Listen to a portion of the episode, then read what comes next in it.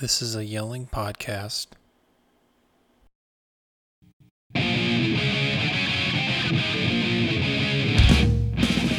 From Pokinatcha to plans and everything in between, this is Magnified Pod, the only podcast that discusses culture, religion, politics, and the entire discography of everyone's favorite left coast punks, MXPX. And we're back. Mm-hmm. Mm-hmm. So, um, John, we are liars. we are lying liars. Sorry, Because we said we were going to do the Renaissance EP. But then I fucked up. No, you didn't fuck up so much as something Incredible in- happened. incredible happened. Moonheads, get ready. Moonheads unite because on today's episode, we have an interview with Bob Moon himself. That's right. When Mooney calls, you do not go with your regularly scheduled plans. No, You got to put them aside. exactly. You know, Mooney trumps all other plans. I, always say that. That's this is this is what we what we live by. So, um, coming up in a bit, we are will have our conversation with MXPX producer engineer Bob Moon. He produced. Dare I say? Well, I say it in the interview Yeah. that Our favorite. our favorite MXPX record, Teenage Politics, Yep. and As well as a ton of other great bands and, and yeah, records. Starflyer 59, OC Supertones, 90 Pound Wuss. We'll get into it. Well, stop pressuring us. We will talk to Bob Moon. Yeah. Just hold just hold on. Hold on. Okay? Um, but what we need to do first is go to some voicemails. Ooh. John, we got some voicemails from our voicemail line. And Hmm. What is that uh, voicemail number again? That is a number that I, I don't Neither of us know. let me um yeah let me figure that shit out um Sorry. you put me on the spot that number is 872-762-4763 or 872-7magpod Boom. leave any of your comments thoughts feedback um or you know just call to tell us we blow Which may have happened. that's may have happened. So, John, let's let's go to let's go to the first voicemail here. Y'all blow. There it is, the um, infamous y'all blow email or voicemail rather, which we found out was from from podcast listener Daniel Starrett. Spilling the beans. Spilling the beans. But here's You're the thing. caught, buddy. busted. Um, but he ended up that he followed it up with a um, another voicemail You Uh, better. talking about the um, about uh, the on the cover two record. Nice. But before we get to that, we need to read the email Ah. that Daniel sent us because yeah. um, we we don't want to get in any hot water with him again. yeah, his lawyers are His the lawyer- case. yeah, we we are we might have a lawsuit on our hands. Yeah. Um, gentlemen, I've continued to conduct research on this issue. Um, this is The issue being the issue being whether or not small town small town minds first class mail is one song. He said, unsurprisingly, there is not a lot of information on the subject. So far, I've found the attached information from www.jesusfreakhideout.com, the source you actually referenced on the pod, which contradicts your, your con- contention that these count as one song. I will continue to review the issue, but I suggest that you cease referring to this as one song for rating purposes. Thank you for your prompt attention to this matter. I look forward to working with you to resolve this issue. In the meantime, I remain very truly yours, Daniel A. Starrett, Esquire. oh, he's his own. He is his own lawyer. Yes, he. um, so yes, JesusFreakHideout.com does say it's technically two songs, but Small Town Minds flows so seamlessly into first class mail. Um, So Evidence on both both sides here, I think. Yeah, well, I'm just going to go with the fact that uh, our review and um, our rating stands. Yeah. And I'm an originalist when it comes to this matter. yeah, this is yeah, yeah. We're I'm a I'm a MXPX literalist. Uh-huh. So much like some people are um, biblical inerrantists and mm-hmm. literalists, Yeah. I look at the back of an MXPX seven inch. Yep. I see That's the word. small town minds mm-hmm. slash first class mail. Yep. Sorry, Daniel. You know, See sick- you in court. see you in court, you son of a bitch. so, but with that in mind, um, let's go to this is the Daniel show. Let's go to um, Daniel's email regarding on the cover dose.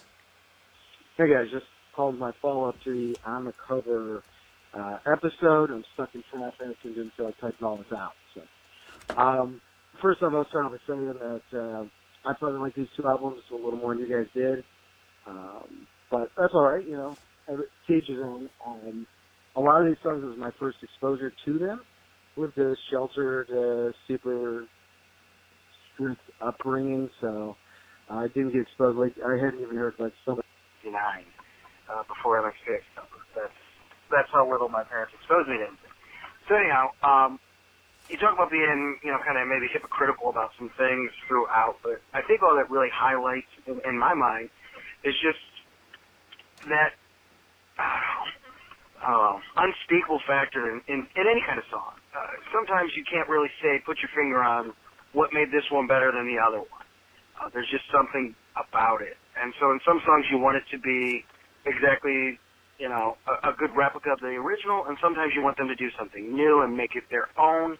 And, and so I think that uh, that's that's really the difference you're looking at there is that some songs just, you know, they need to do like you, you got your Bonzo goes to Bitburg. It sounds almost like it with just enough variation, but then you got other songs where they make huge changes and it works really well. So don't beat yourselves up over being hypocrites on this one. Uh, I think you guys did a good analysis, and I, I think you guys hit on uh, did a pretty good job of, of picking which ones I also thought were the winners and which ones I thought were not necessarily losers, because I don't think there's any that were too big of losers on, on these albums. Um, but which ones were the the gold stars and which ones were the uh, yeah, if I never heard that again, uh, I'll survive. So, uh, and anyway, good job, guys. Talk to you later. So getting a little bit of grace Yeah. um, that maybe we shouldn't beat ourselves up too much. sure. because I do think we went back and forth a little bit. We're like, is Yeah. this a good song to cover or not? Yeah. Or I felt like I never d- developed a solid rationale behind no, no, me neither. but I Yeah. appreciate his thoughts and uh, yeah, thanks for weighing in, Daniel. Yeah. And speaking of Daniels, um, Daniel Leary from MXPX memes um, vehemently disagreed with us on our take Oh no, on should I stay or should I go. he's into it. He's into it. He said any other song would go before that one would go for him. Fascinating. So for us, it was sort of like this feels like maybe sort of a warm up song, Yeah. and maybe not album material. His argument, it was the most punk rock thing on on on the cover too. Sure, sure.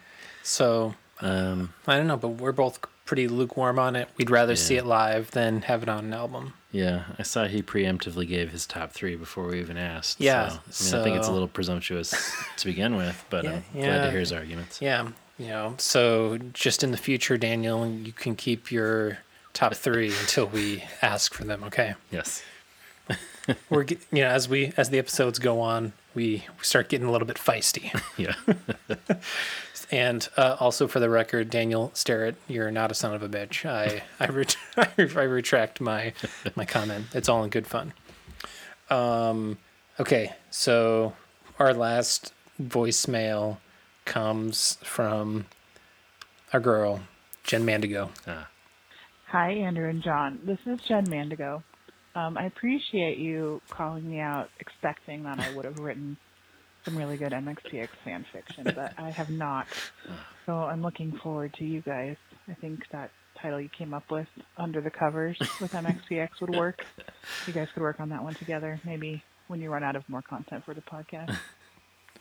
Um, in terms of on the cover uh, CDs, at the end you talked about some other cover songs that they've done that weren't on either album, but you didn't talk about one of my favorite ones, which is the No Action Elvis Costello cover. Oh. Um, you compare them a lot to Elvis Costello and Mike's emo Elvis Costello phase, so that's an opportunity to listen to him sing an actual Elvis Costello song. All right, that's all I have to say. Enjoy the podcast. Bye. awesome. So, um, Jen, we will jump right on that, will jump right under the covers. right under the covers to get that fanfic going. I mean, I feel like challenge accepted. Yeah. Let's see what I cook up. No, I I will 100% have pages for, for our next pod. Oh, I can't wait. No, I'm gonna I'm gonna write something.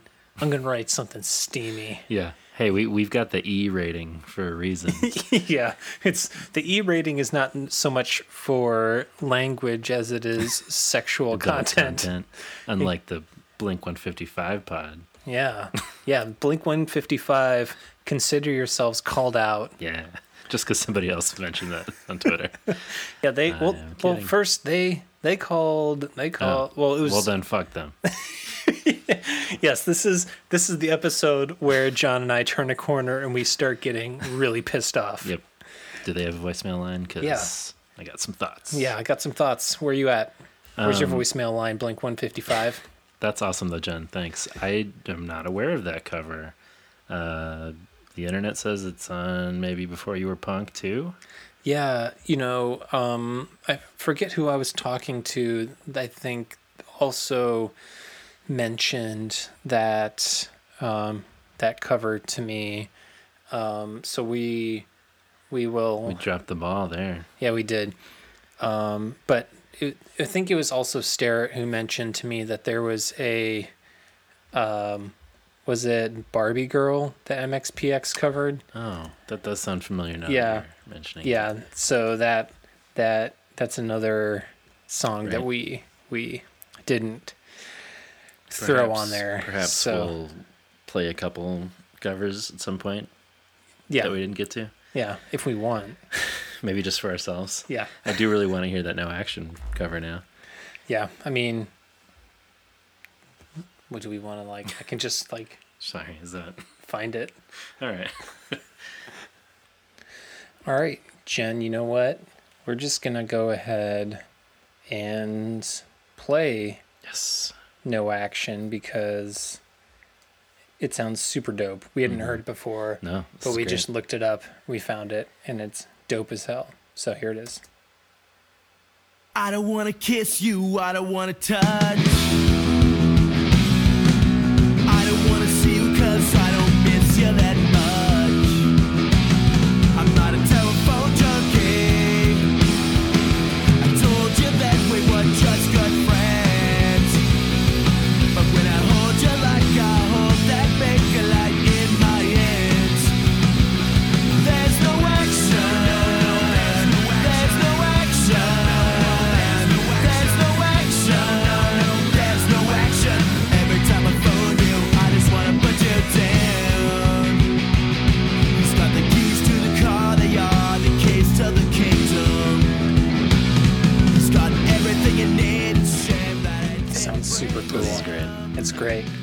Like this falls solidly under different enough that I can enjoy Oh, it. yeah. It's a perfect fit for them. Yeah. It, it's perfect for Mike's register. It's perfect for his his style. I think the emphasis of the bass Yeah, sounds good. and it's a perfect song Yep. for covering. Yep. It's so great. This is from Before You Were Punk 2, which I feel like I had. Maybe I just had blocked this out, but it's also got Suicide Machines, What I Like About You, um, Bouncing Souls, Don't You Forget About Me, tons of good stuff. Strung Out, Every Breath You Take. Um, See, every breath you take, that's a that's a song that I feel like has been covered to death. yeah, yeah, yeah. But I think some Elvis Costello, Yeah. especially from this year's model. Just Right. ah, perfect. Yeah, this it came out in '99, which would have meant. Oh, really? This came out in when they were- '99. Yeah, right when Yeah. they were recording or about to record Ever Passing Moment, which makes, makes total sense. Total sense. Yeah. Cool. Awesome. Well, thanks, Jen. Thank Yeah. you for um, telling us about that major error. Yeah. Um, we blew it. We will try harder next time. Yeah. We'll, Um, uh, we'll listen to Barbie Girl on our own time. Yeah. I don't know if I need that back in my life I necessarily. I don't need. I don't think anybody needs that back in their in our. their life. Barbie girl. Oh, shout out to Sierra who is a listener and does not want us to sing. Is that how you say her name? Yeah, I it is. It's Sierra. And Yep. uh, I'm gonna sing as much as I want. yeah, So we we will always sing. she does not want us to sing quite as much as we're singing. No, it's I don't I don't care. No one's gonna no one's gonna put Andrew in a corner and tell, tell me when I can and can't sing. Do not tell him when he can and cannot sing on the pod. John Rubin, did you just walk in? Walked into Magnified Pod Studios. Studios West. Um, Rubin, you got to get on the mic. Uh, here's the th- here's the thing about John Rubin. I just looked him up the other day. He uh, he released an album um, not that long ago. He released an album last year. Wow, still He's- doing it. Rubonic. Rubonic. Good title. Yeah, he's he's been he's been releasing records. So Let's get him on the pod. let's get him on. he's John Rubin is definitely in the wheelhouse of what we talk about. I mean, so yeah. if, if I don't know, maybe does John Rubin have an MXPX cover? He needs. He should. research. He should rap over like Ooh. Chick Magnet, the Now bass line. You're thinking. Yeah, John, uh, hit me up. Hit, slide into our DMs. I got some. I got some beat ideas to to throw your way. Um, John, but before we get to the the Bob Moon uh, interview, we have some MXPX news, and that is that the vinyl has started shipping as of the recording of this episode. Um, I've I see I saw confirmation that as of two days ago, the vinyl has started shipping. All right. Not So- here yet, though. Not here yet. So, th- it- but the fact that it started shipping doesn't necessarily mean, um, doesn't necessarily mean that all of it is going to shipped yesterday or two Right. days ago. Yeah. But that means that people are going to start re- receiving their vinyl.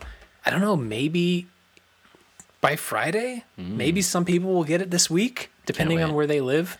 But we um, we are going to hold off Yep.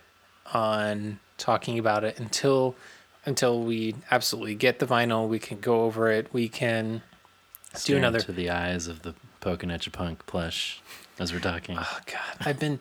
I it's it still feels so unfair that people have had the plush punk for Months. months, Yeah. and I I've been longing from afar. but it will it will happen. Yep. but I'm I'm really excited. Um, I'm texting currently with um Mike, no with Mike no Oh. with a he's like, do you hear my Barbie girl cover?" he's Bobby girl. he's he he's in, he's been very insistent yeah. that we that we include that on. He's like before you get to the new record. Have I got a song for if I you? got a song for you, he's like, "Do you want me to like come on the pod? I can like do an acapella version." We're like, no, dude. We're yeah, Yuri, Yuri, Bob Moon on." you're, you're sorry, sorry, Mike, you got bumped. Who are you texting? yeah, uh, Jason Ah. Hockney Zymet. the dude. Where, yeah, for those who aren't familiar with Jason Hockney Zimet, you should go back and listen to Mm-hmm. our interview. He's the dude who helped put all of this vinyl packaging together. Yep. the physical media guy he he knows he knows what's up so um yeah he he was asking me if we got just the regular black vinyl or the the like Oh, right. collectors or like Yeah. the You got regular, right? I just got the regular because I'm a fucking idiot. I mean, can we please have the other one? All the work we've done on behalf of MXPX. Oh my god, Come on, John. guys. So here, but here's No some. wine, no records. John, the wine has shipped. Yeah, it's not free though. John doesn't give a shit unless it's free. yeah. Um, Give me it's that swag. it's coming in on. It's coming in Friday. Okay. So maybe you know what we should do. Uh, the next episode we'll Mm-hmm. do the the Renaissance EP, Mm-hmm. And we can do the the wine maybe with the with the Renaissance Yeah. Wine and Renaissance. or wine and Renaissance. It seems we can drink out of some goblets, Yeah, that sounds or great. or you know we can. I don't know what what did they what did they do in in the mm, Renaissance in the Get some still life pho- paintings. we no can photos. we can take pictures next to a bowl of fruit yeah. Lounge. just lounge in maybe draped in a sheet Yeah. per usual. that's i mean that's that's kind of how i sleep Right. i i sleep laying on my side with just with a sheet barely covering my nips Save it for the fanfic. All right. am i including myself in the fanfic I mean, I always like to. Do you have other fanfic that you've not mxpx related fanfic Uh, well, you know, that's for a future pod. okay Save it for a very special app. Uh, very special. I mean, the, f- the f- the only fanfic that I wrote, I guess, would probably be considered fan fiction. No, wouldn't even be considered fan fiction. I'm so curious. No, I was just thinking about my Harry Potter record, but that's Oh. that's Oh. not even that's, not so much uh, fanfic as it is Adjacent fan, additional fan- content. yeah, it's it's con it's fan content adjacent. Yeah. Okay, so I think we have um, sufficiently wasted Everybody's time everybody's before the main thing, as usual. Um, so, um, without further ado, Yeah. let's. Uh, Big day at Magnified Pod. yeah, this is Studios. this uh, this is a big day. So, everybody, everybody, put on put on your adult diapers, I thought you gonna say on your your moon heads, your moon hats, your moon your moon and your adult helmets. diapers. Oh boy. This is this has gone off the rails. Yep. So, all right, um, we're gonna let's get Bob Moon on the line and um, talk to that guy. Let's do it. I swear, I, I, I have I have a better introduction prepared than let's let's. I swear, I have not been drinking whiskey. This is I'm just yelling. I'm not so yes it's I'm not, under control. I'm not yelling. I I guess I, I Bob, you're not listening. you're not listening. Hey hey Bob, focus focus Bob. Mooney. Mooney got some questions. Let's look me in the eyes, stare deeply. All right. I'll shut up. Let's Bob Moon coming up.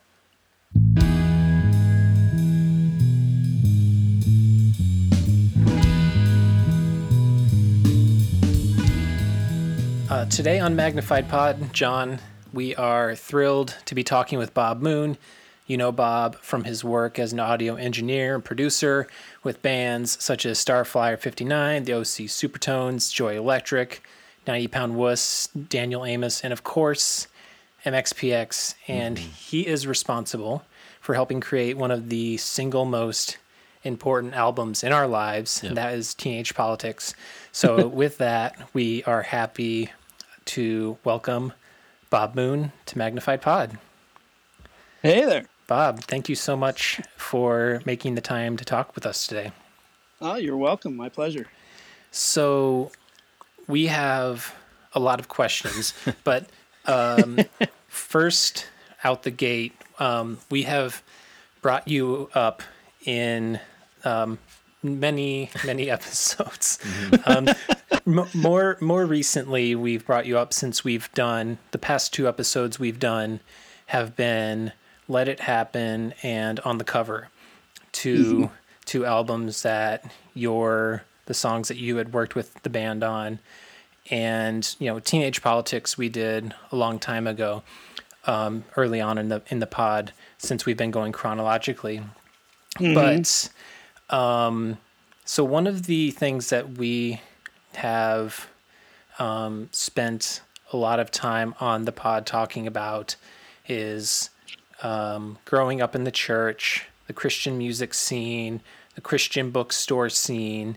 And so I think a good place to maybe begin was how did you get connected with the Christian music scene? Um, that was through, I, I guess you would call him my brother-in-law, is my brother's now wife's brother.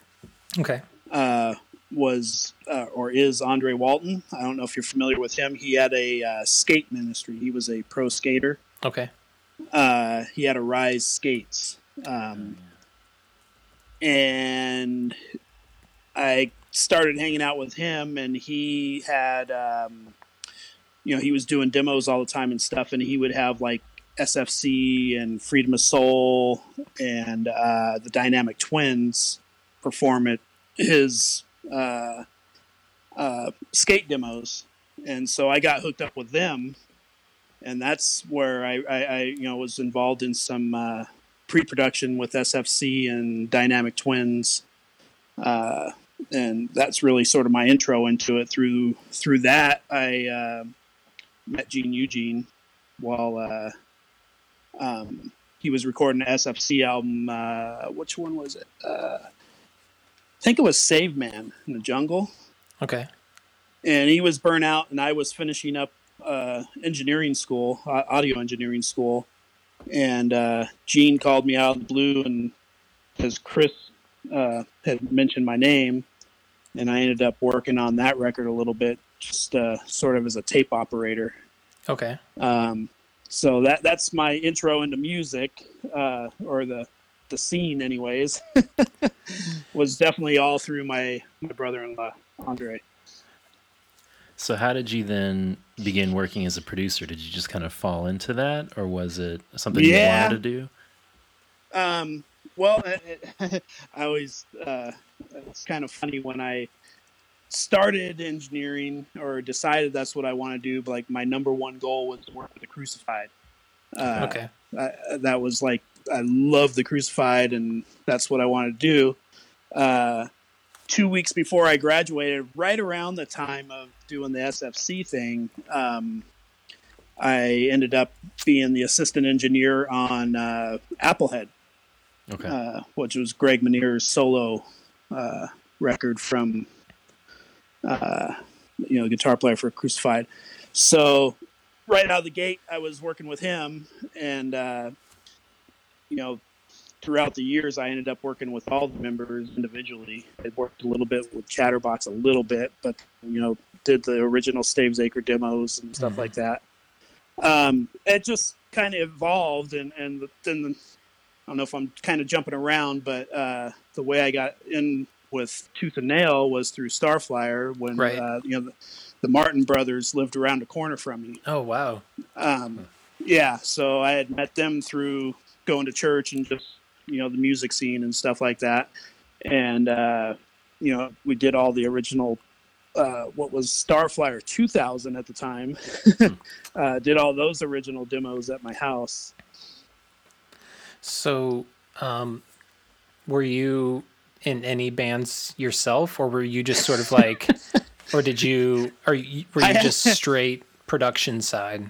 No, I actually played. I, I, I'm horrible. I, I was I played keyboards, and that's actually how I got into a lot of the pre-production with SFC and stuff. They wanted to come over to my house because I had a little four-track recorder. I had uh, like a Roland D50 and a big Roland RD1000, and and then uh, I think I had Ensoniq EPS sampler.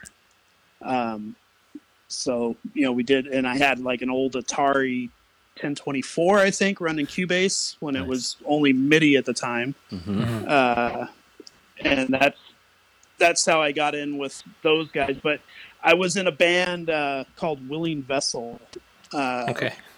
with uh, Todd Stevens, XL, XL DBD. I don't know if you're familiar with that. There, uh, that was uh, artist. Look up that album; it's actually really good. It's got like members of Crucified and SFC, a bunch of different guys that he put out an album on Brainstorm.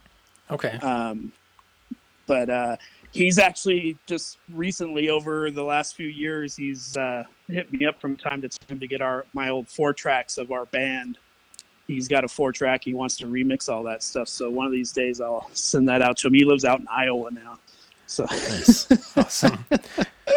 so you you mentioned when uh, finishing up school, and from what I was researching, um, some will say researching, some say stalking.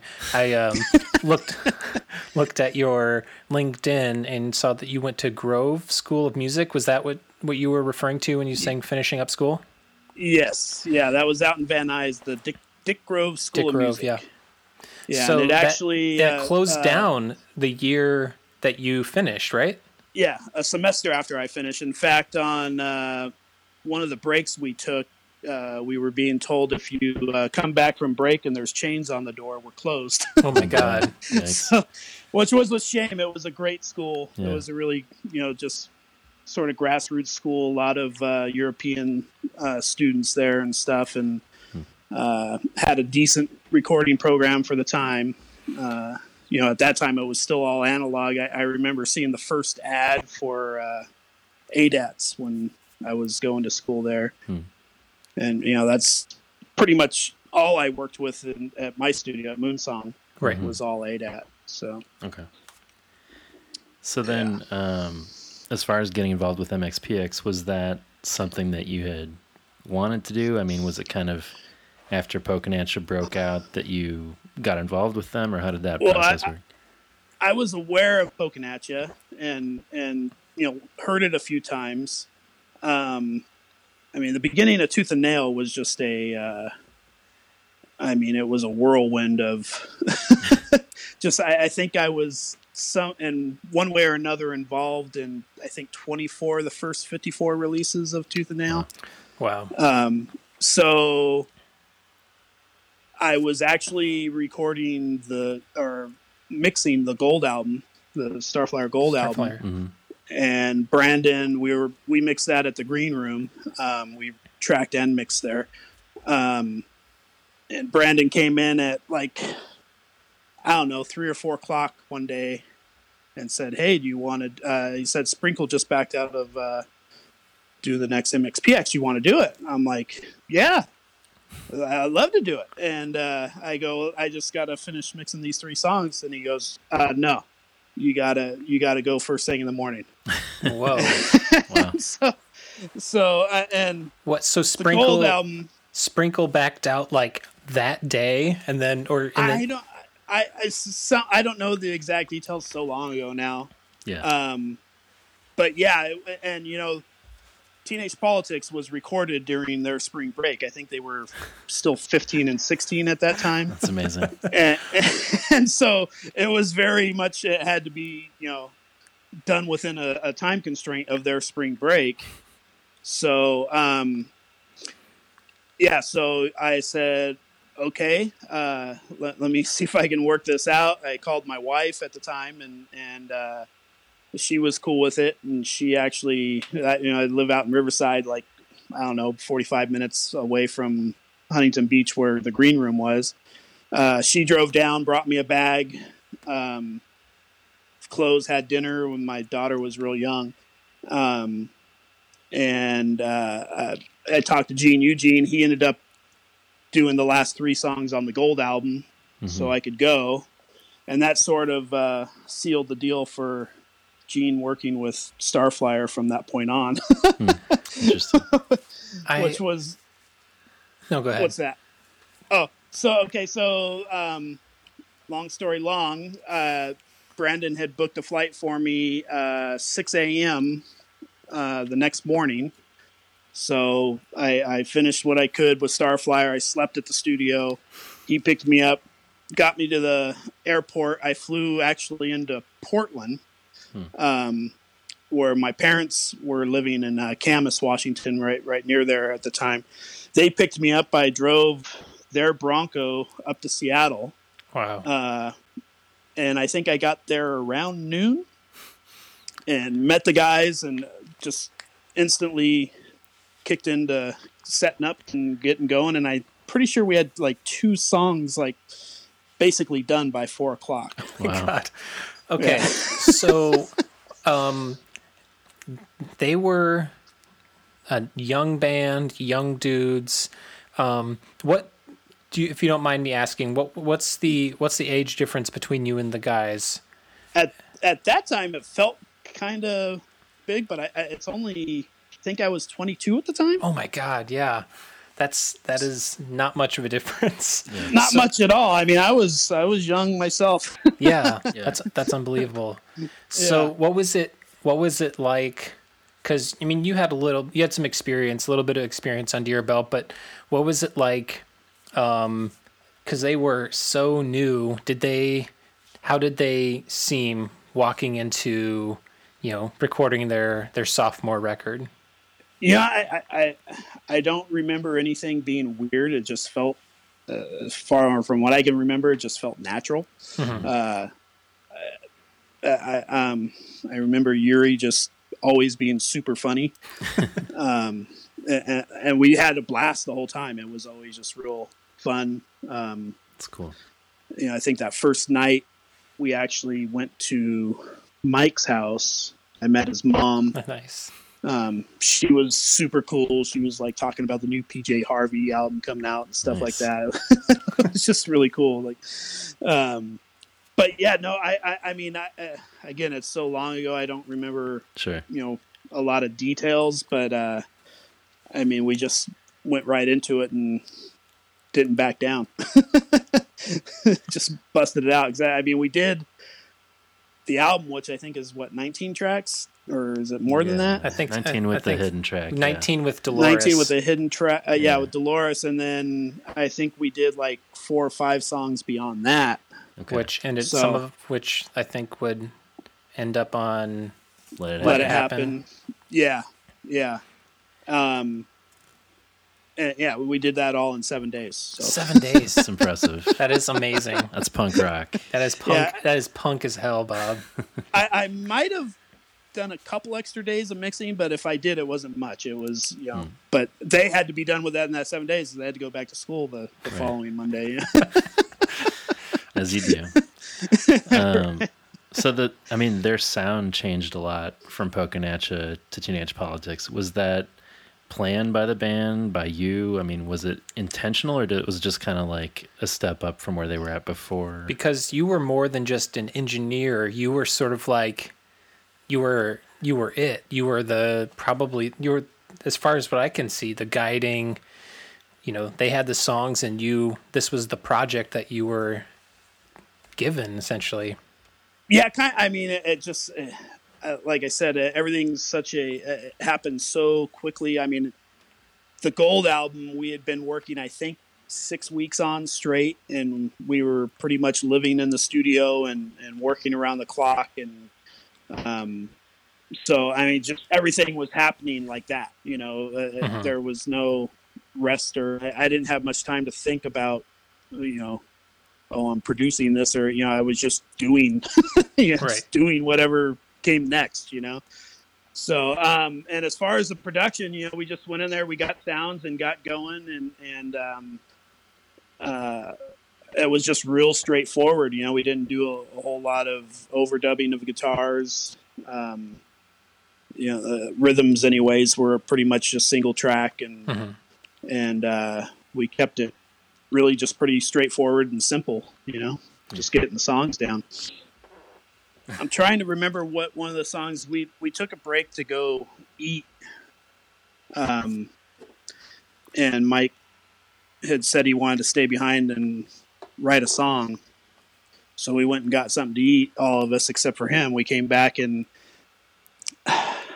wanted. Uh, God, let me look up some tracks. I'll, I'll if you want to continue on, I'll, I'll Yeah, So yeah. there's bring it a up when I find it. there's a song on the album that he wrote while you guys went and got food. yes. Yeah, while we went and ate a slice of pizza. We came back and he had a song completely done, and he taught it to Yuri and Tom real quick, and you know, an hour later, it was done in, in the can. That's unbelievable.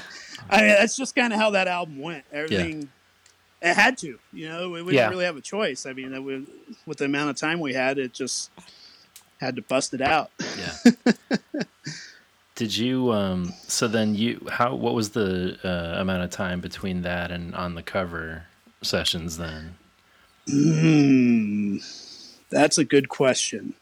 And was that something that they had wanted to do um a covers record and and you got bracket b- bought brought back in for it or I think I went back up there and did that on their on our own. I think in between that, ah, God, man, I'm so bad with Well, the I'm timeline looking. of this. It.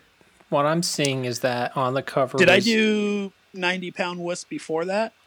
So on the cover says it was recorded May June of '95, and Teenage Politics was April of '95. all right. So Wow, so it was pretty close. back to back almost. So Bob, I don't blame you because this you looking at what your your musical credits, you did an unbelievable amount amount of work between 95 and 96. You Yeah. you packed in at, for, just for for 96 alone there were from what I counted 19 records that you worked on that came out in 96 Wow. alone. So right? that's that is a s- I mean, did you sleep? Did you like well, I got a divorce. oh Jesus. Wow. quite a year. That's a memorable time. No, I, like I said, I mean it's all a blur, man. I I, I uh, just went and went and went. Um, I mean, with all that tooth and nail stuff, I mean, the closest I came to having a nervous breakdown was during um, Helpless Amongst Friends two, Hmm.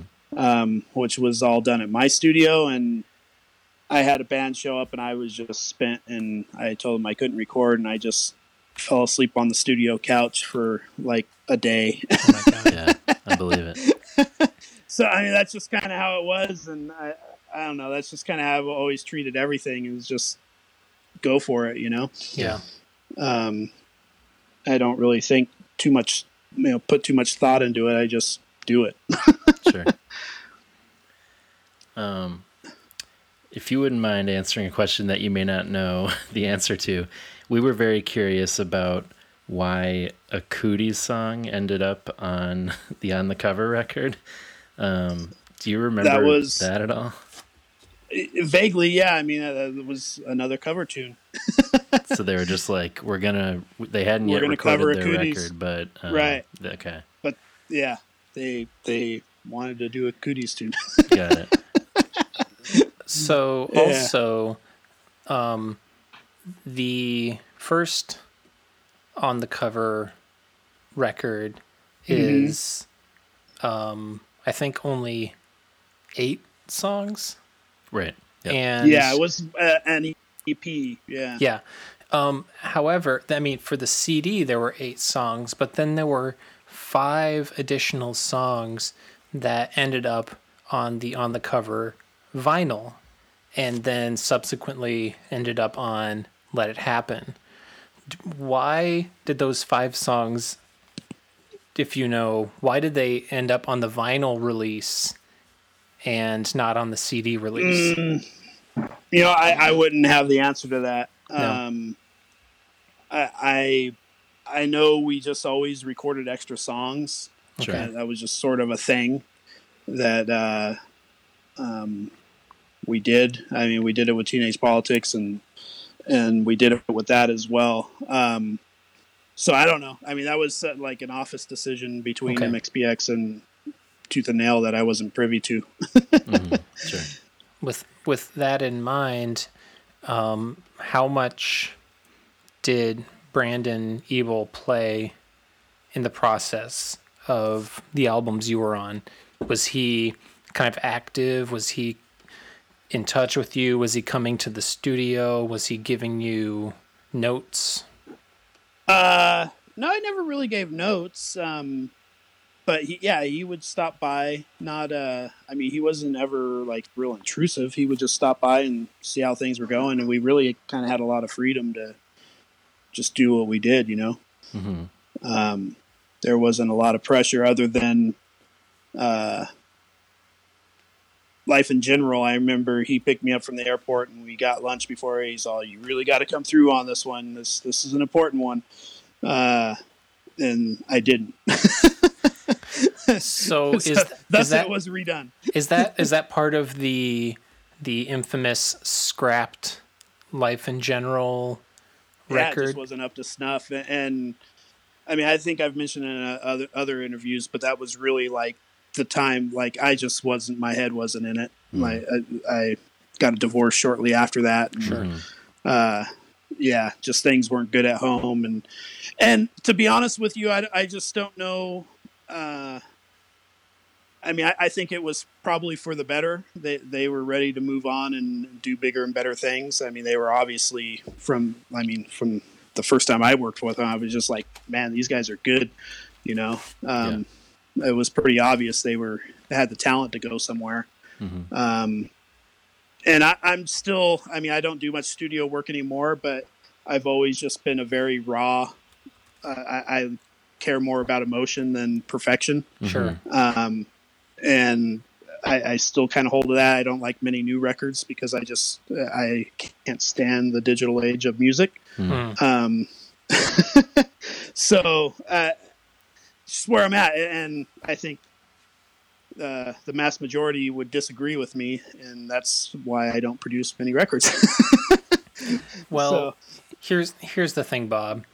Um, we're with you because you know, I as as I mentioned in my message to you, we have sort of you know tongue in cheek referred to ourselves as moonheads.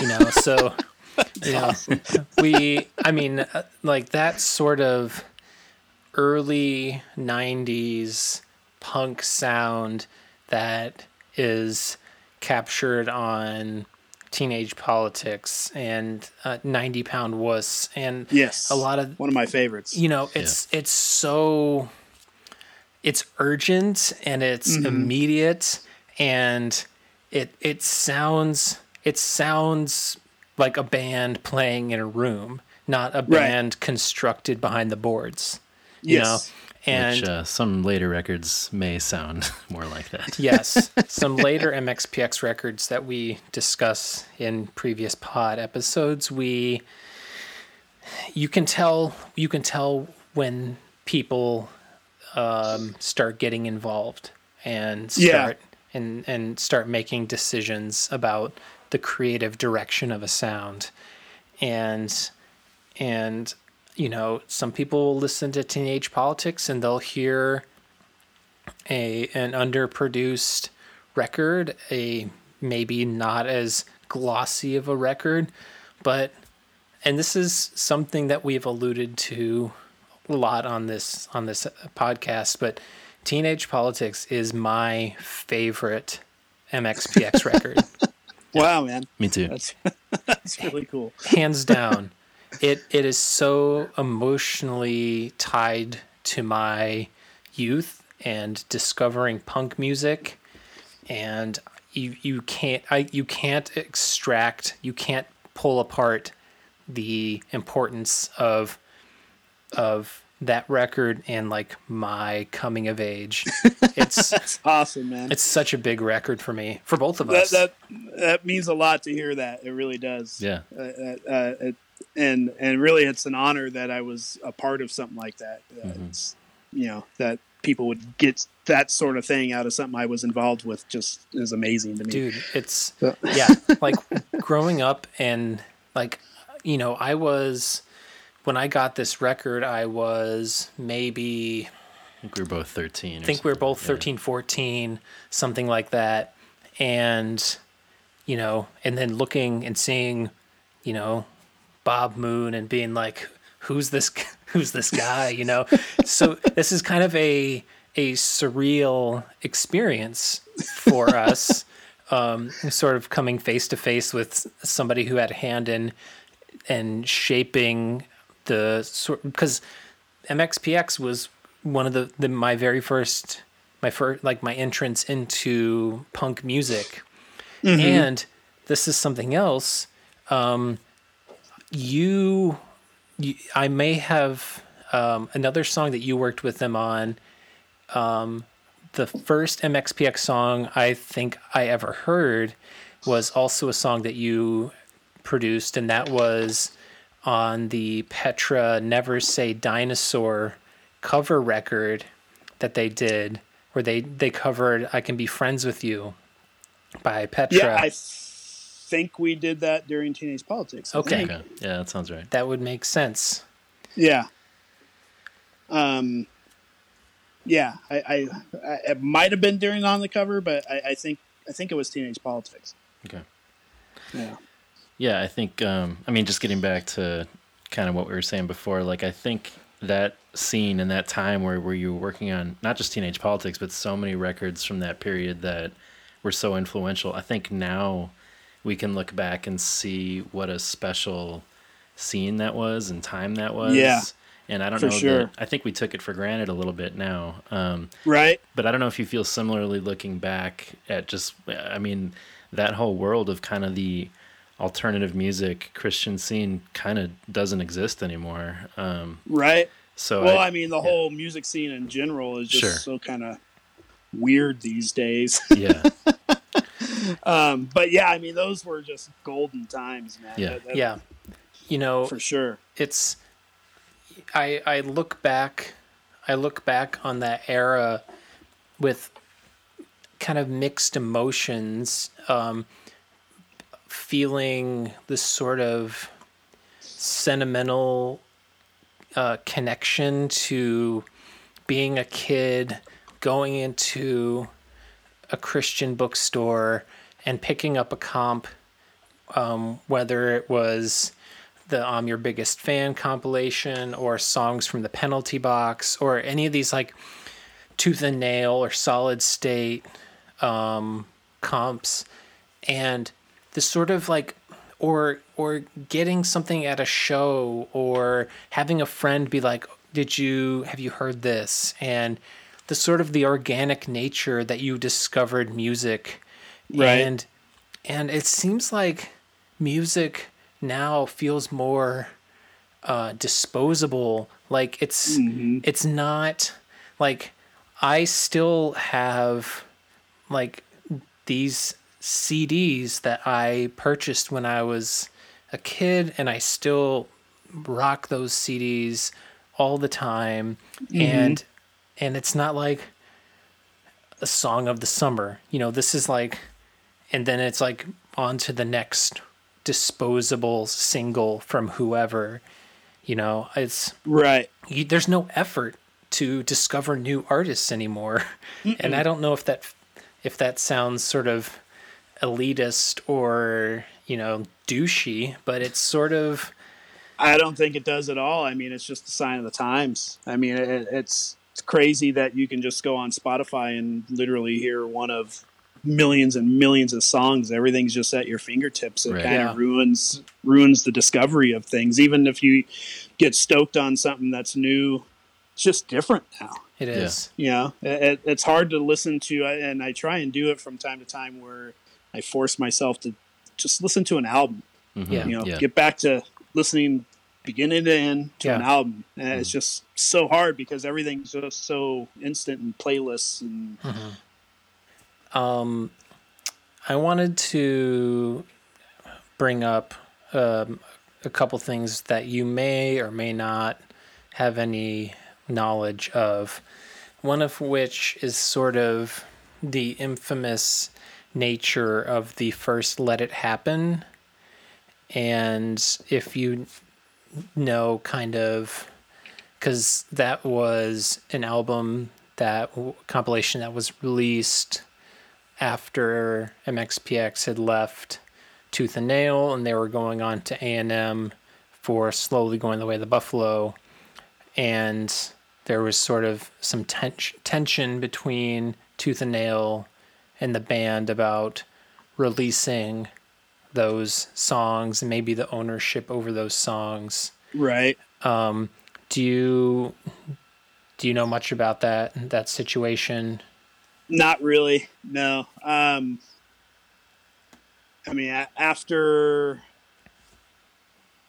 after life in general, um, I only I only did a few more things. I think for Tooth and Nail, I kind of, you know, I, I had gone went through my divorce, and I just kind of fell off the earth, I guess.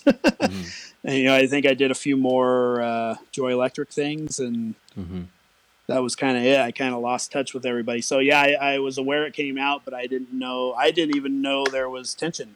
I, Hmm. I was I was just kind of out of the loop. hmm Yeah. Do you so you had worked with both Ronnie and Jason Martin Mhm. of Joy Electric and Starflyer 59 respectively. Um, so d- you met Jason first, I'm assuming, Um. or did you meet them both at the same time since they were around the corner from you? Yeah, I don't know that I know the order. Um. I think I met him. Yeah, I don't really know exactly how I met him. Uh, and what the order was. I think I met him through uh, church. You guys went to the same church? Yeah, yeah, we we um, went to the same church. Uh, you know, Greg Laurie Harvest uh, is where we were. So I, they both kind of happened at the same time. I just started working with both of them. You know, the the uh, with Ronnie it was Rainbow Rider before Joy Electric, and then uh, um, with Jason it was Starflyer 2000, just the original demos that you know most of what became the Silver album. hmm Um, Did um, so did Drum Machine Joy end up on on the cover because of your um, connection to Ronnie, or was that a, a song that the band independently decided we like this Joy Electric song, let's throw it on the record? I think they were they were Joy Electric fans. Okay. I, I, I don't think I had any influence on that. Um, yeah, they they just dug that song, That's cool. That's a great and song. I, you know I, they were friends with you know through the label with with Ronnie and um, I think did didn't uh, Joy Electric do an MXPX song? Sounds some point- familiar. Did they? I want to hear it. Yeah, I want to. I was a huge, huge Joy Electric fan, um, so I was stoked on that song. Yeah, I I had a lot of fun times working with Ronnie. We, we had a uh, a fun relationship working in the studio. It would just always be the two of us. Yeah, right. That's cool. Um, yeah, Do you still are you in touch with with either of them these days, or since you worked on a majority of the discography of Starflyer, do you do you guys? no, you know, um, no. Uh, Ron Ron's living where back in Ohio, I think. So I, I he pastors a church somewhere, right? yeah, I, I think it might be in Ohio, and I kind of you know just follow him on Facebook, and then Jason. It's been years since I've seen Jason. Um, I think the last two or three times I've ran into him was at a uh, uh, Wahoo's fish tacos place. Just Nice. randomly seeing him there, and you know we say hi, and uh, that's pretty much it. Yeah. I mean, really, the only one that I keep in touch with uh, from Tooth and Nail or uh, on a regular basis is uh, Big Rob, Rob Walker. Okay. Um, we we both work for the same company now, so I, Oh, I see him, talk to him almost daily. Oh wow.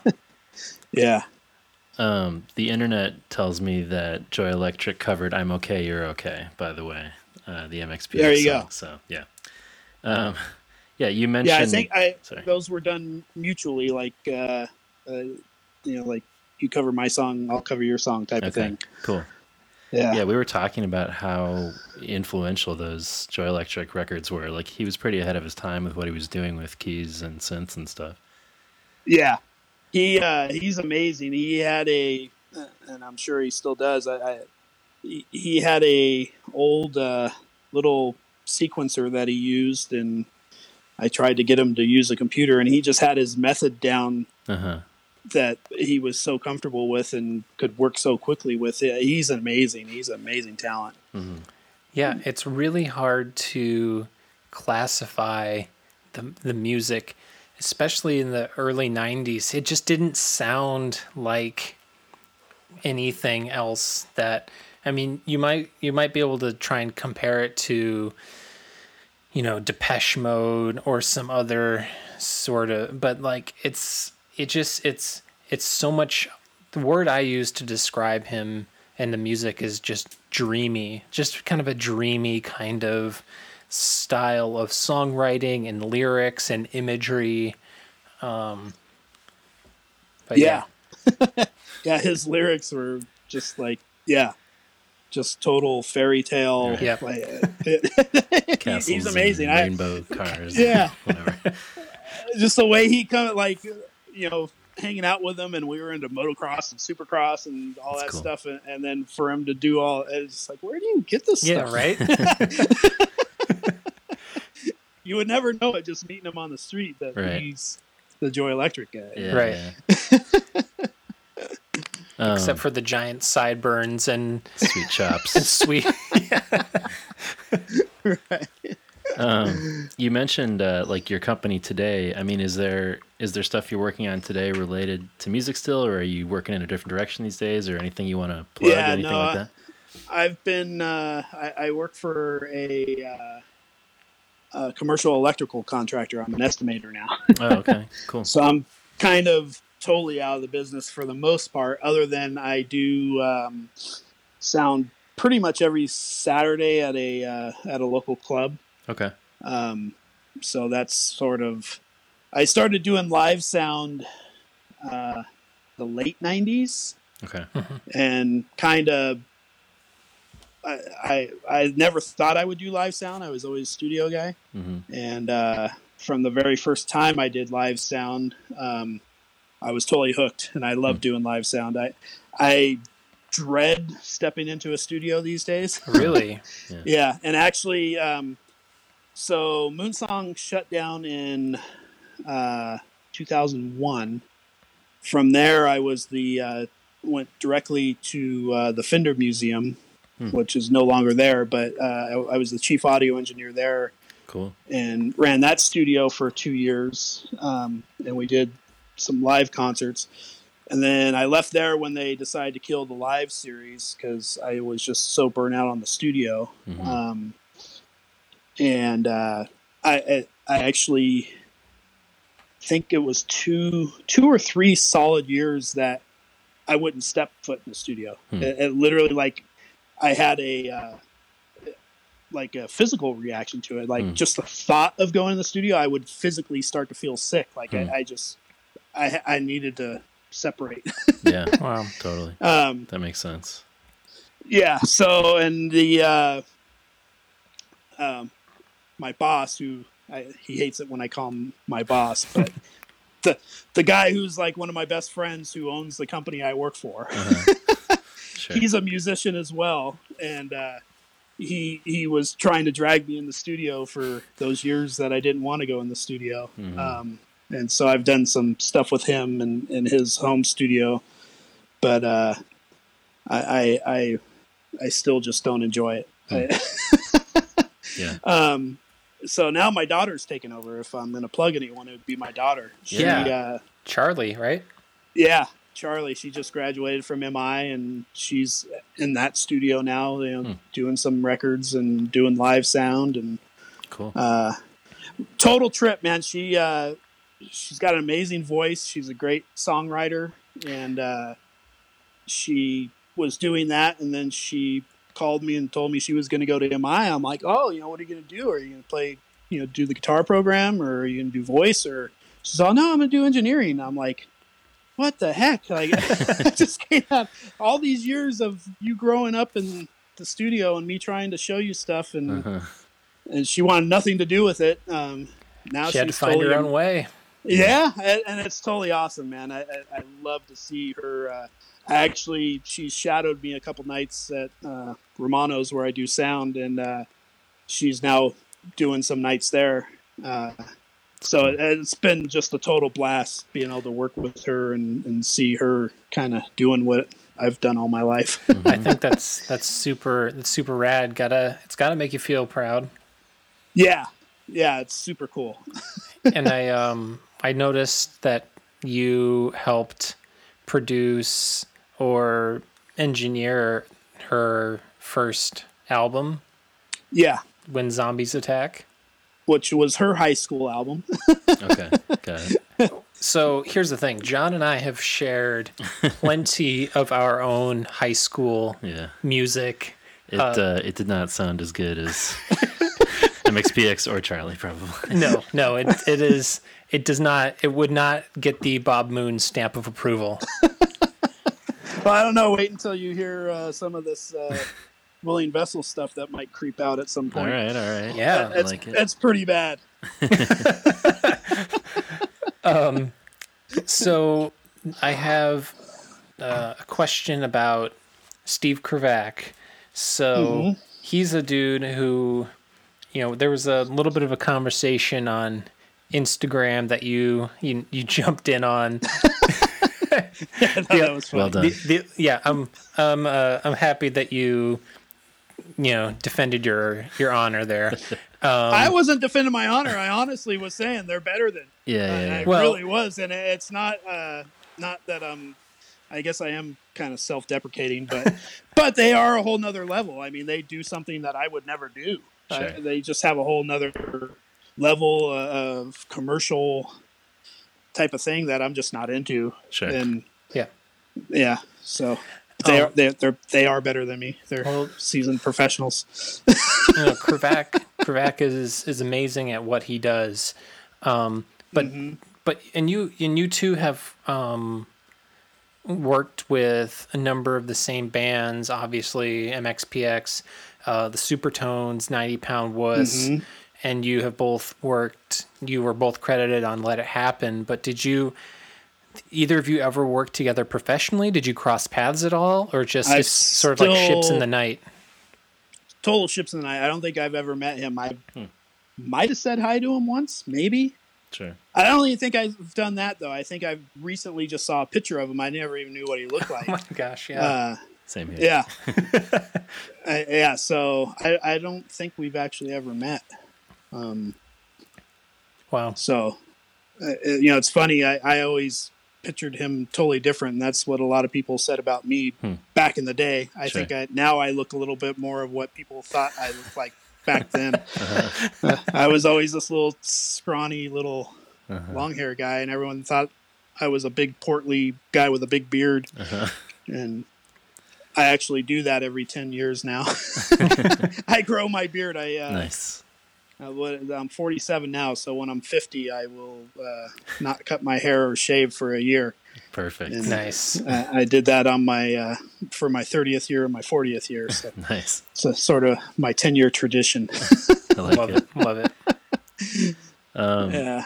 we were talking a little bit about like you know your kind of the digital music world today doesn't resonate with you as much what what new artists or records are you know are you into these days anything that you are excited about Um, boy, that's um, I don't know. I'm a, I'm a huge Foo Fighters fan, Okay. but Right even their their newer recordings, I'm not so into. They just seem to be getting more and more plastic, yeah um, which bums me out. I still think they're you know amazing musicians and songwriters.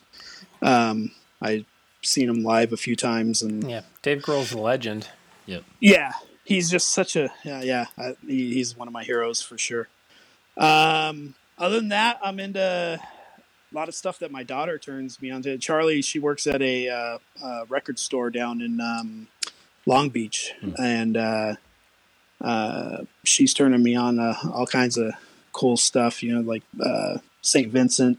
Oh, I'm into a lot of female artists, yeah uh, like Neko Case. I'm Sure. a huge fan of Neko Case. Sure. Uh, um, and then like new rock stuff. There's not a whole lot that uh, yeah that moves me. Like back in the day, I was into like the early clutch, hmm um, but I'm not so much into the newer clutch stuff. I, I, um, I don't know. I, I, Yeah, I, I- I listen to talk radio a lot.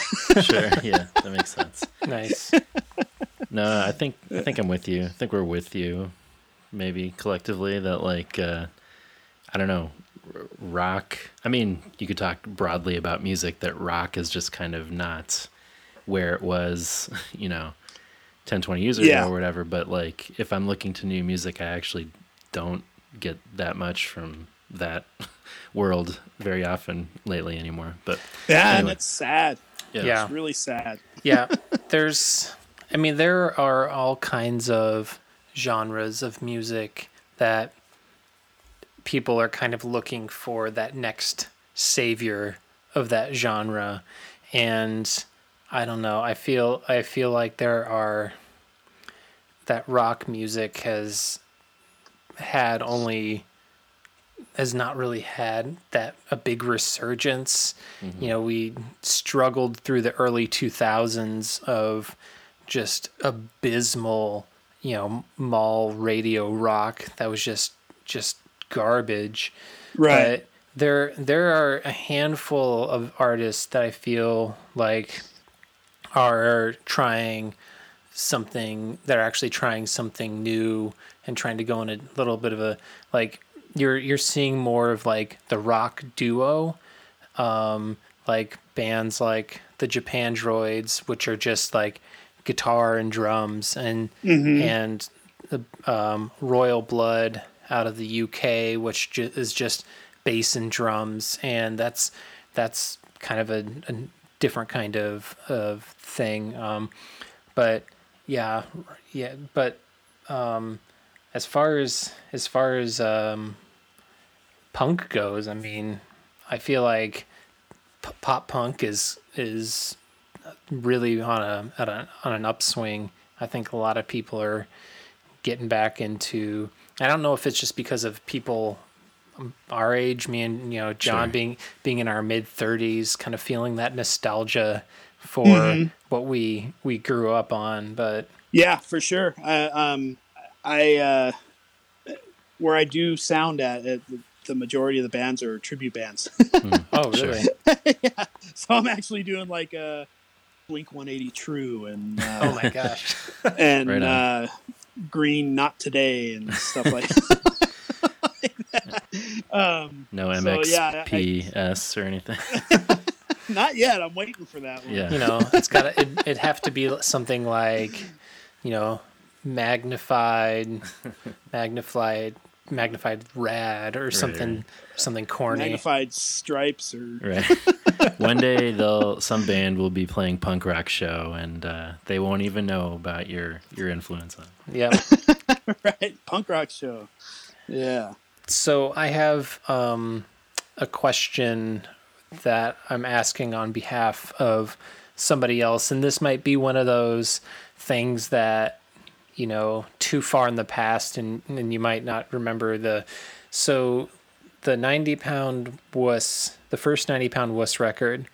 Mm-hmm. So on the opening track perseverance mm-hmm. there it opens with this story that the band is talking about like Yeah. they're in shelton and then somebody gets out of his truck and says beware. And and he was wondering is this sort of like was this a candid moment was this sort of like a contrived sort of like let's just retell the story or I think it was sort of a combo of both. okay I don't. It, it was pretty spontaneous from what I remember. okay So great, man! That was another fun one. I think we did that record in two days. Wow. that sounds about right Yeah. Sounds Yeah, great it was- though. Done 100 percent live, and uh, Yeah. um, yeah. So I, I think I, I'm still trying to remember the order, but we tracked um, on the cover at where we did the whole teenage politics. I don't even remember the studio right now. Um, but then was it on the cover, vast? we, Avast, yes. Um, we tracked on the cover at Avast, but then mixed it at uh, um, I'm, I'm totally drawing a blank. That's so bad. Seems like we should be able to find this for you, but I don't know. You should. It's where I ended What? up doing life in general, and and uh, I did the Robert Lang. Robert Lang. Yeah, I see. Bob was in my head. yeah, Robert Lang. So, um, yeah, ninety pound wuss was done there, and then I also mixed uh, um, the Supertones record at the same time. Yeah. Okay. Yeah. So I actually we tracked down in Southern California. I brought all the tape, two inch tapes as carry on on my flight Nice. flight up, and then mix those uh, records there. But yeah, that that was a spontaneous thing, and I, I think we basically, if I remember right, the we tracked that record um, in the order of the album. Like Oh wow. just yeah, like so the first song that we recorded and so forth uh, all the way through. Was, yeah, I was thinking since something must break is you know such a huge. That's the song that a lot of people think of when they think of ninety pound wuss, and it's song eighteen. That's that's a lot.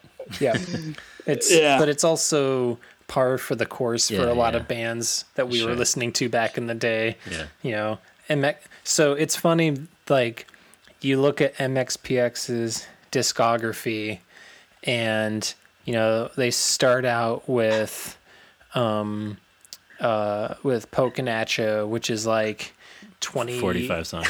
it's like 93 songs and then teenage politics is 19 songs and as it, they go along you know they just released their new album and it's 10 songs Yeah. and it's it is a you know it's they i think over the course of their career they've um, struggled with trying to find a way to keep keep it tight keep it you know ha- f- trying to pick those those those top those top tracks versus just let's throw every single one of what we got onto the record yeah.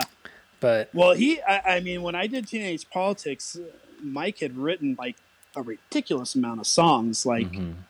like he was like somewhere right around ninety songs or what, something oh my like that. god Yeah, and it was like, man, it, he was just a songwriting machine. yeah i don't get the impression that that's changed at all No, not at all. Right. No, no. New record is eleven songs for what it's worth. oh is it 11 Ah, wow. Anyway, I, I blew it um, well, I don't know. That's I let's see. I think I might have You got one more? I have I do have one more.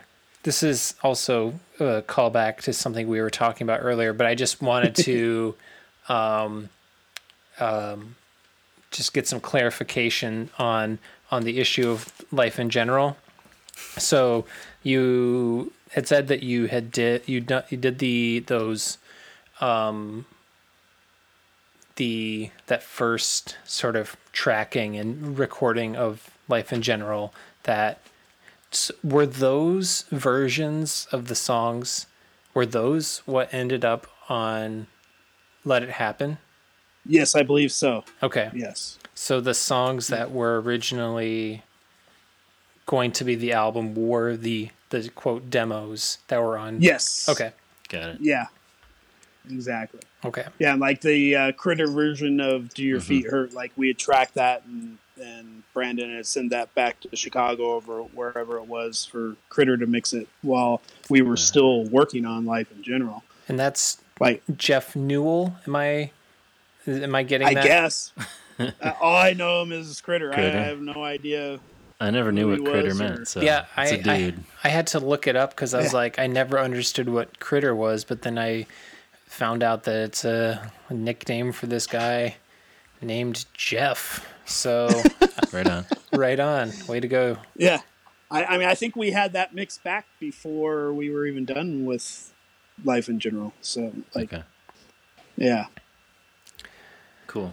Well, Bob, thank you, thank Yeah, you man. so much for giving us all this time. Yeah. anytime, man. We really My appreciate pleasure. it. Um, so, um, is there anything else you want to plug other than is, is Charlie working on anything right now? Um, she's yeah, she's working on uh, what's the name of uh, Chris's band that she's mixing?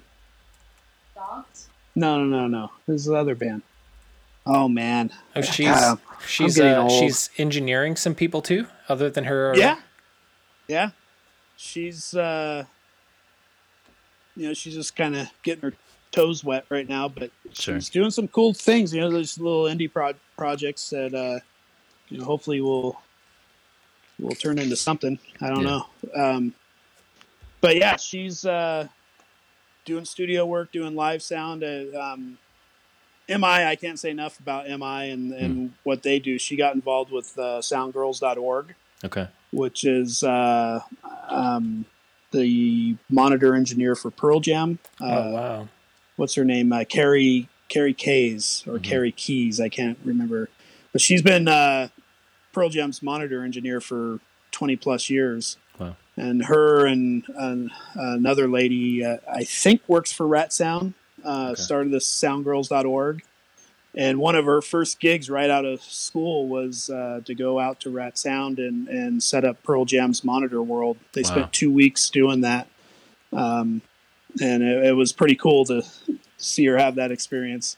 Yeah. Talk about a, an amazing setup. They have 26 mixes on stage. Wow. Um, It's kind of like Plus- cage politics. yeah, plus plus in ears. Wow. Wow. So 20, 26 monitor mixes, and then all uh, every band member has stereo in ears as well. Oh my god. wow. That's great. Yeah, it's amazing. That's But uh, yeah, that's uh, I'm more. I, I, I kind of consider myself retired, Yeah. Okay. Yeah. and I just do sound for fun. Sure. I, I Yeah. still No love pressure. doing my gigs. Yeah, it, it's and like I said, it's a lot of tribute bands. It's, you know, like uh, Led Zeppelin, Queen. Uh, we have a lot of regular bands come through, and, and it's just fun to listen to that old music. And uh, I mean, a lot of these guys are really good, and it's just just fun for me, you know. Yeah. For sure. Yeah. Well, folks should uh, go to charliemoonmusic.bandcamp.com to listen to that. Uh, and when Andrew Cool. and I form our band and fly out your way, you can uh, do our sound live. Uh, Yep. awesome. yeah, we we have between us. I mean, I mean, we joke about John's high school band getting back together because It's gonna happen. they were they were they were pretty legit. When 90 Pound Wuss reunites, we will reunite our Yeah. band. Yes. And, uh, you can, Yes, you can right. We'll it get up for us. we'll get MXPX, ninety pound wuss, and then Tiger Jack. Wow. You're, you're in there too Yeah. somewhere. And I'm and yeah, I'll I'll introduce everybody. Bob, thank you you so go. much, man, Bob, we for really all your it was time. it was an honor to uh, speak with you. We really appreciate uh, you making the time and for um, continuing to, you know, be a part of our our music story. Yeah. right on, man. Well, uh, right. my pleasure. I, I uh, uh, really enjoyed it. Thank Yeah. you. Thanks. Take care. All right, we'll All right, see you. man. See you later. All right, bye. Well, we want to thank Bob Moon for um, giving us all the time to chat. We really appreciate it. Thank you for bearing with our many specific questions about 25 years ago. Yeah. Also, yeah. Also, um, we had some audio issues before we started recording, and we uh, he hung with us to try and figure Yes. figure that out, which was super nice. So. Yeah. Bob, super great dude. Yeah, Thank cool you. guy. Thank you for giving us the time. Yeah. Um, so check us out. Hit us up on iTunes. Like, review, five stars. I don't awesome. think you can like it. I think we covered this. You know, you know what, John? I don't need your shit right now. um, you know, subscribe, Subscribe, rate, and review. rate and review. Yeah. What's what's the difference between rate and review? I don't know. I mean, I guess if you like, well, no, you if you rate. Oh, do now who's who? Now who's saying like it? if you do the if you do the rating, that's the stars. The review is the like. If ever there was a pod to be engaged to, per Nick Pope. yes, exactly. Um, also, other places Yeah. such as Such as Apple Podcasts.